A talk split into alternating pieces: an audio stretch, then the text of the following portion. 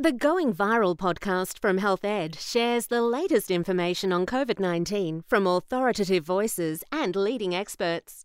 You can find all episodes at healthed.com.au. Or if you're a registered health professional, you can listen on the Health Ed app, as well as access many educational resources to support your professional development and practice. Health Ed's face to face seminars are starting up again in 2022. And we hope that you will be able to join us for a day of high quality learning with a lineup of great speakers and important topics in women's and children's health. I'll be chairing a number of these events, and I look forward to seeing you there. Register at healthed.com.au. Hello and welcome to Health Ed's Going Viral. I am Dr. David Lim. It is Thursday, the 21st of July. Professor Michael Toole distills the flood of information about COVID into the key developments relevant to primary care. He will explain new research which shows the latest Omicron strains are more able to infect people who have been vaccinated, and multiple infections can cause future serious illness. Current ATAGI developments, especially with regard to boosters, will be summarized as well as important upcoming developments. Hi, I'm Professor Mike Toole, a retired epidemiologist and an associate principal research fellow at the Burnet Institute. Now, today uh, we're going to focus mainly on um, COVID 19, looking at trends in Australia, current control measures, um, vaccination coverage in Australia, and also the benefits of third and fourth doses. We'll look at COVID 19 reinfections the use of oral antivirals, um, and then look at long COVID before wrapping up with um, what I believe is the best way forward in Australia using a vaccines plus strategy. I'll finish with just a very brief update on some other infectious diseases prevalent in Australia uh, influenza, of course, monkeypox, Japanese encephalitis, and diphtheria. This is a very small update or summary of the situation in Australia. Cases are going up in all um, states and territories except uh, in the ACT, where they are um, stable. Um, that's actually on the left, hospitalisations. Using the whole population, 81% of people have had two doses, which I don't consider fully vaccinated. 86% of those aged five and above have had two doses. The booster rate across the country is just under 70%, which is much lower than it should be. You can see the percent of hospital beds occupied by people with COVID has been on a roller coaster since January, but the, um, the trend at the moment is upwards. So, this is looking at Australia's COVID cases um, announced daily and the red line is the seven day average. Um, you can see the peak in January was close to 100,000 cases. At the moment, after two peaks um, in April and May, this current surge has reached around 40,000 new cases a day. The trend in hospitalisations due to COVID 19 is even more dramatic than the cases. Cases are probably underestimated because some people are not getting tested and others test positive but aren't reporting it, whereas hospitalisation figures are very accurate. And you can see that the number of people in hospital in Australia is approaching that peak in January during the summer. But of course, the impact on hospitals is worse during the winter when we have um, high rates of influenza as well as other respiratory viruses like RSV. Now, here's one example of a very dramatic increase in hospitalisations. It's in Tasmania. Um, you can see that the number of hospital cases has doubled, more than doubled, in just two weeks. Um, Tasmania also has the highest per capita case rate. This may have been fueled by the uh, Dark Mofo Festival, where there are a large number of indoor events where almost nobody wore a mask. Deaths per day are also gradually increasing. Um, you can see the peak in, in January was um, just over 80 per day on average, um, and you can see it's up to 40 now. If I may make a comment, the, while the hospitalisation rate has increased, the percentage of those people in ICU is pretty stable. It's not as high as in January. And that may be due to the impact of people being vaccinated either twice or three times or even four times um, compared with January. This is the global picture from the New York Times.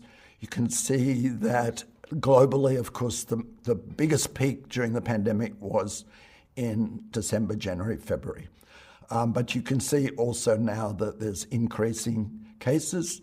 This is largely attributed to the dominance of the BA4 and BA5 subvariants of Omicron. Uh, down the bottom, you can see that uh, the number of cases over 14 days increased by 23% um, in the last fortnight, and deaths increased by a similar amount. Now, if you look at this map, um, where which is color coded, the darker the color, the higher the rate of new infections per million population. And you can see Australia is a hotspot.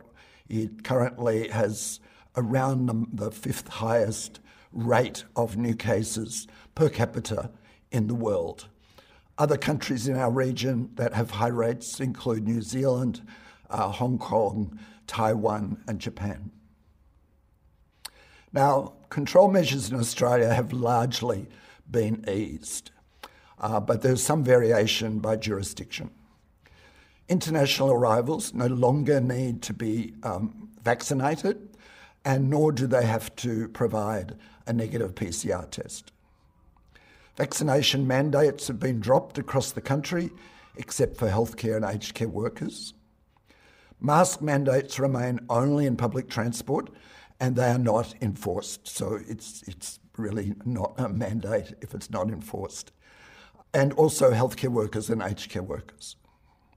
People who test positive must isolate for seven days. And we've seen a lot of discussion in the past week about those people, if they're um, casual workers or don't have any sick leave, to be compensated by the government. And on Saturday, the Prime Minister announced that that pandemic leave payment would be introduced um, at least until September. Federal and state governments have been investing in promoting third and fourth dose boosters as well as uh, vaccine, vaccination in children. And you may have seen some of the um, ads on TV. Now, the Oxford University measures something uh, called the Stringency Index. It looks at nine different interventions, right, um, ranging from closed schools to lockdowns to mandated masks, etc. If you focus on the red line in each of those countries, you can see that the trend has been downwards. Um, so a high score means a lot of restrictions, very stringent, and a low score means um, very few restrictions. Um, so you'll note every country there, except the United States, surprisingly, has come down to a, a score of around 20, including Australia. Bloomberg has a different take on um, stringency. They're looking at resilience, and Bloomberg has a focus on economics, and they're looking at how well countries are emerging from the lockdown days of 2020 and 2021. So Australia ranks number nine uh, out of 53 countries. But if you look at that column, um, monthly cases per 100,000, Australia is the highest in uh, the top 20.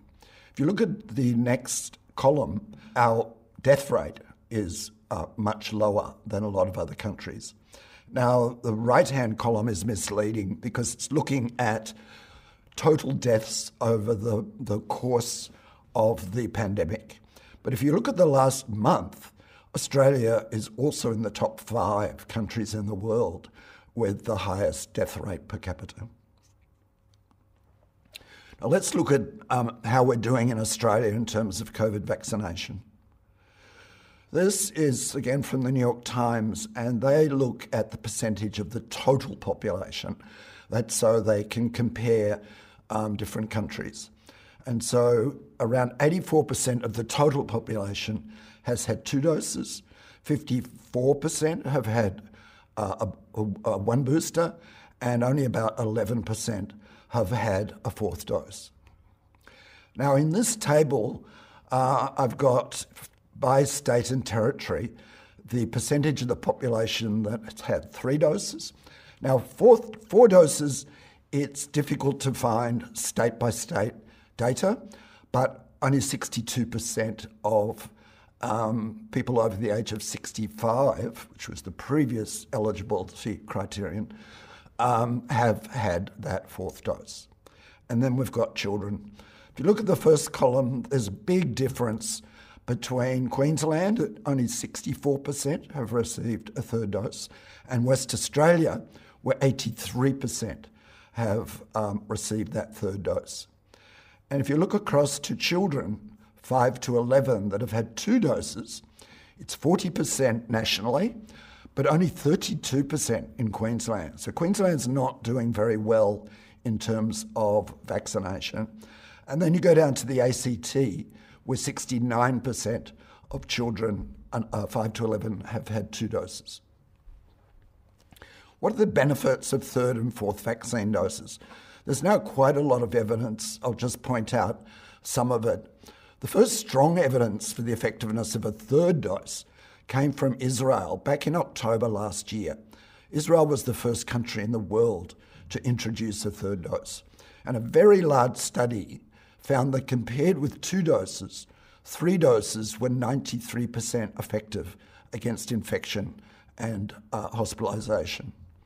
Now, the only Australian study, which was done in Greater Sydney uh, earlier this year, before the BA4, BA5 variant, subvariants emerged, found that a third dose provided 65% more protection against hospitalisations and deaths than two doses, and it was greater than that in people over the age of 70. Again, Israel provided us with the first data uh, on the effectiveness uh, of a fourth dose in people over the age of 60. There was also another study in Canada, and they found that a fourth dose reduced the rate of hospitalisation by between 70 to 80% compared with those who'd only had a third dose. And this is due to the waning of immunity from um, the third dose over four to five months. A different study in Israel of healthcare workers that were younger than 60 found that the fourth dose boosted immunity to about the same level as just after a third dose.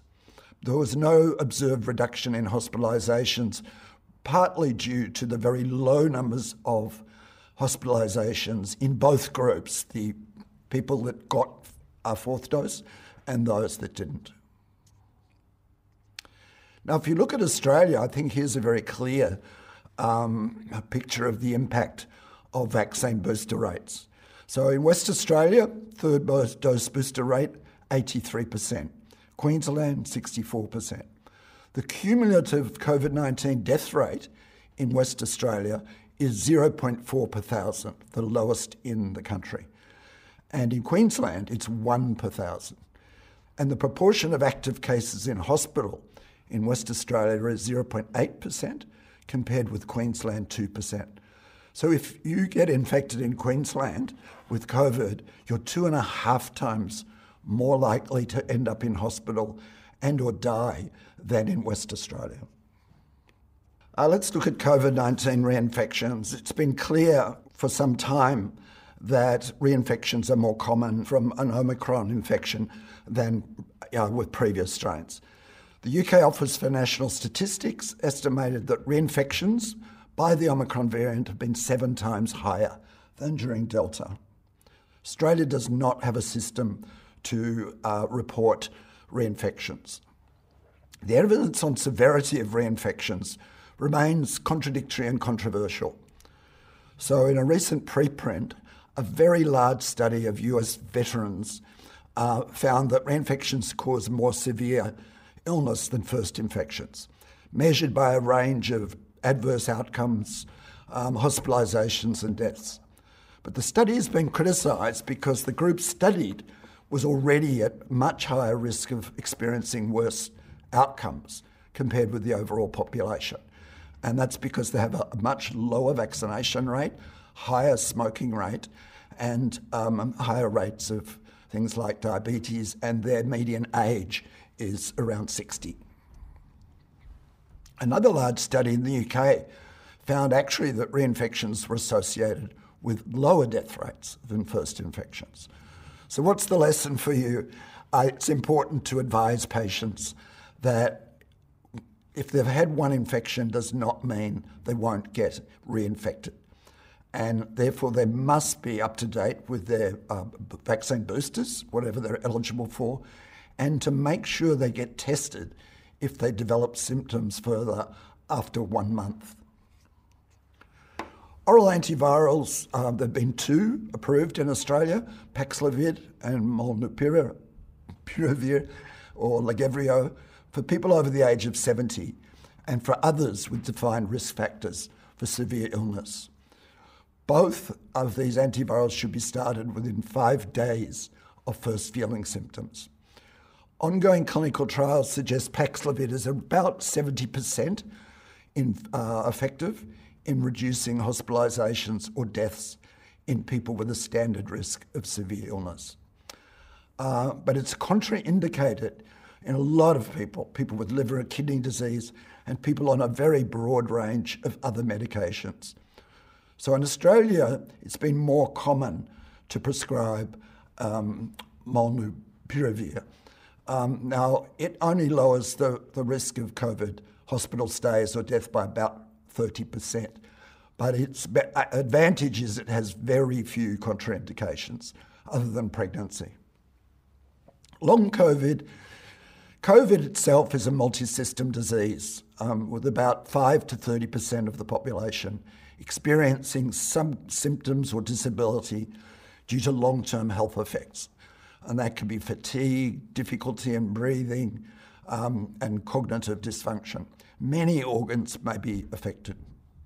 The range of estimates reflects the use of different definitions. But the WHO defines uh, long COVID as the persistence of symptoms more than three months after the initial infection and lasting at least two months. One UK study found a 4.5% rate of long COVID after Omicron, compared with 11% after Delta. But because we're seeing much higher number numbers of Omicron infections, that will translate into high numbers of affected patients. This year, there have been around 8 million Omicron infections in Australia, which at a rate of just 5%, the, the lower end of the estimates, would see 400,000 cases of long COVID, which could overwhelm our health system, lead to a lot of absenteeism. Vaccination may reduce long term symptoms by around 15%. There's no evidence of an association between risk factors for severe acute COVID illness, like diabetes, obesity, smoking, high blood pressure, and the development of long COVID. So there are no predictive risk factors. Experience, mainly in the US, so far suggests the need for special multidisciplinary clinics providing, as necessary, pain relief, breathing exercises, physiotherapy, and cognitive therapy. Many clinical trials are being planned to test various drugs and interventions, and the US government has provided 1.2 billion US dollars to the NIH to con- conduct such trials. The Royal Australian College of GPs, supported by the National COVID 19 Clinical Evidence Task Force, has developed treatment guidelines which are online. Now, given the suboptimal booster and child vaccination rates in Australia, it makes public health sense to take a multi pronged approach to reducing transmission in the community. That will reduce both hospitalisations and deaths and also long COVID. um, which I think so far in Australia we haven't taken uh, very seriously. So while continuing to actively promote third and fourth boosters, other non-intrusive measures should include strongly promoting and or mandating indoor masks. We know they're effective. Invest in improved indoor ventilation. Continue test and isolate strategy with improved access to PCR testing so that people will find out they're infected earlier than is the case with um, rats. And improved access for those eligible to oral anti- antivirals. In the US, pharmacists can prescribe um, antivirals um, based on in situ uh, positive rapid antigen tests, but that's not the case here. Methods to reduce the concentration of SARS CoV 2 particles in indoor air include ventilation, filtration, and disinfection, for example, by ultraviolet light.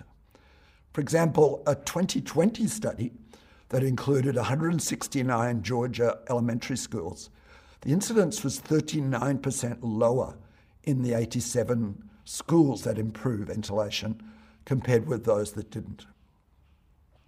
Victoria is the only state in Australia, maybe to some extent ACT, that has significantly invested in better ventilation in schools. There's a lot of evidence on the effectiveness of indoor masks. One of the most recent uh, papers was a modelling study that found when masks are used at population rates of 80% for those over 65 years and 60% for those under 65 years. Face masks are associated with a 69% reduction for cloth masks and 78% reduction for respiratory masks in cumulative COVID 9 infections. Now, that was a controlled study in um, this real world study um, spanning 92 regions. So it was um, um, looking at many, many studies, 92 regions and six continents that found a population rates of 50%, it's without disaggregating by age, led to a mean reduction in community transmission of 19%. And a modelling study uh, in Melbourne by Burnet found that a reduction of the order of 19% or 20% in transmission will, could save 2,000 lives across Australia. It's really important for GPs to point out to patients the need to wear respiratory masks N95 or P2 rather than cloth or ill fitting surgical masks. Now, I'll just finish up with very briefly looking at influenza. Um, influenza this year peaked in May and June, so earlier than usual. There have been almost 190,000 reported cases um, up until 3rd of July, and that exceeds the five year average for this early period of winter. There have been 1,300 hospital admissions, um, 6% admitted to ICU, and 113 deaths, so much fewer than um, the uh, deaths due to COVID. 2022, this so far, it's mainly children, um, five to nine, under five, and teenagers that have the highest rates. Of the uh, 1,195 samples referred to the WHO Collaborating Centre, 99% of influenza A, 96% of H1N1, 96% of H3N2, and the influenza B Victoria sample were characterised as antigenically similar to the corresponding vaccine components, which is very good news. And there you can see the red line is 2022. There's been a sharp decline in notifications from GPs. Um, that peak was almost the same as the five year average, um, but well below the peak in 2017. Monkeypox, there have been 33 cases confirmed. Um, you can see in various states and territories. Um, there have been more than 11,000 cases reported in 66 countries. 80% in Europe, and the trend is upwards. All three deaths were in Africa. Incubation period 7 to 14 days, and the symptoms include fever, headache, muscle, and joint pain, followed by a rash, um, most commonly in the face and the palms of the hands and soles of the feet. And that rash, which is similar to chickenpox, lasts two to four weeks, during which time the patient must isolate. The majority of cases have been men who have sex with men through skin to skin contact, but any skin contact with an um, infected person and contact with their towels and linen may cause infection. And you'll see here the global spread of monkeypox. Japanese encephalitis, there have been 39 cases um, this year in Australia, so that's more than monkeypox. And 29 have been confirmed with definitive laboratory evidence. You'll see they've been in New South Wales, Queensland, South Australia, and Victoria. Five deaths have been reported. It's a very high case fatality ratio of 13%. The virus is mosquito borne, and there are animal reservoirs, water birds, and amplifiers, pigs. Symptoms are typical of encephalitis. The response has been mosquito surveillance and control and vaccination of those at high risk, for example, pig farmers. There is no specific treatment. Finally, diphtheria, which is a bacterial infection which releases a toxin um, which may cause severe upper respiratory distress and a high case fatality ratio. In early July, two young children in northern New South Wales were admitted to hospital. The two year old was um, admitted to ICU. Neither was vaccinated. These were the first cases of respiratory diphtheria in Australia this century.